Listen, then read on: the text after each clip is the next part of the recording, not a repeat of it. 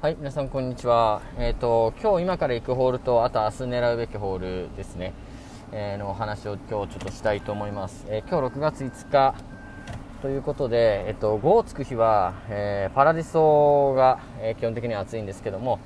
えー特に今日はパラディスの小鶴神殿がですね、えっ、と、泰造ナウの取材が入ってますので、暑いかなと思います。ただ、パチンコに関して言うと、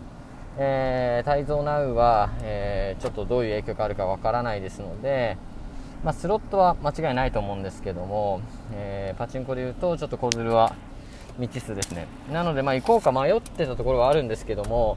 ただ、え1週間前の夢広場のリフですね、えーここがめちゃくちゃ強くて、まあ、最近行ってたあのどのホールよりも、えー強い状況だったんですよね。で今週も一応リニューアルオープンの、まあ煽りがあって月火水木金と、え11時オープン。で今日明日8時半オープン。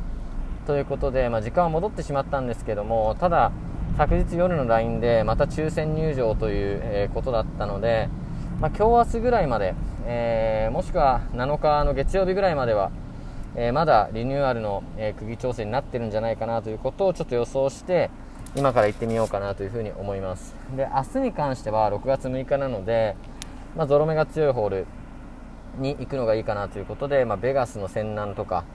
えーあとは、えーメルヘン幸町とか、まあ、その辺りを攻めるといいかなと思うんですが、まあ、今日の状況がもし良ければですね明日も夢広場リフの方に、え行きたいなというふうに思います。で、まあ、今から時間が約2時間ぐらいしかないということで、まあ、できればライトミドルあたりを狙いたいなっていうところですね。ちょっとミドルはあの難しいと思うんですけど、まあ、太郎の釘が良ければ、えー瞬発力ある台なんで取り切れる可能性もぐっと上がるということで、まあ、狙ってみたいなとは思います。あと、まあ、今日行ってみて、えー状況がどうだったのかというのは、